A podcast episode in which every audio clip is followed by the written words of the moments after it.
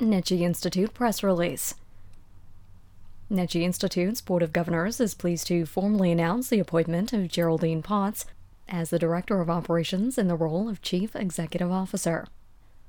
Geraldine is not a newcomer to Nechi Institute, having worked at Nechi for the past three years. Ms. Geraldine Potts has accepted the position replacing the Chief Executive Officer and commenced her duties on November 26, 2012.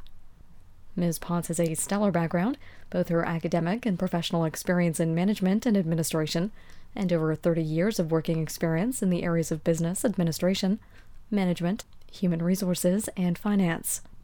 Originating from the Alexis Nakota Sioux Nation, Ms. Potts is now a member of the Paul First Nation and fluently speaks her Stoney language. Her background includes working with both the federal and provincial governments, working with various First Nations and tribal affiliations in various capacities. Ms. Potts has been with the organization for three years. During this time, she has excelled in many of her responsibilities.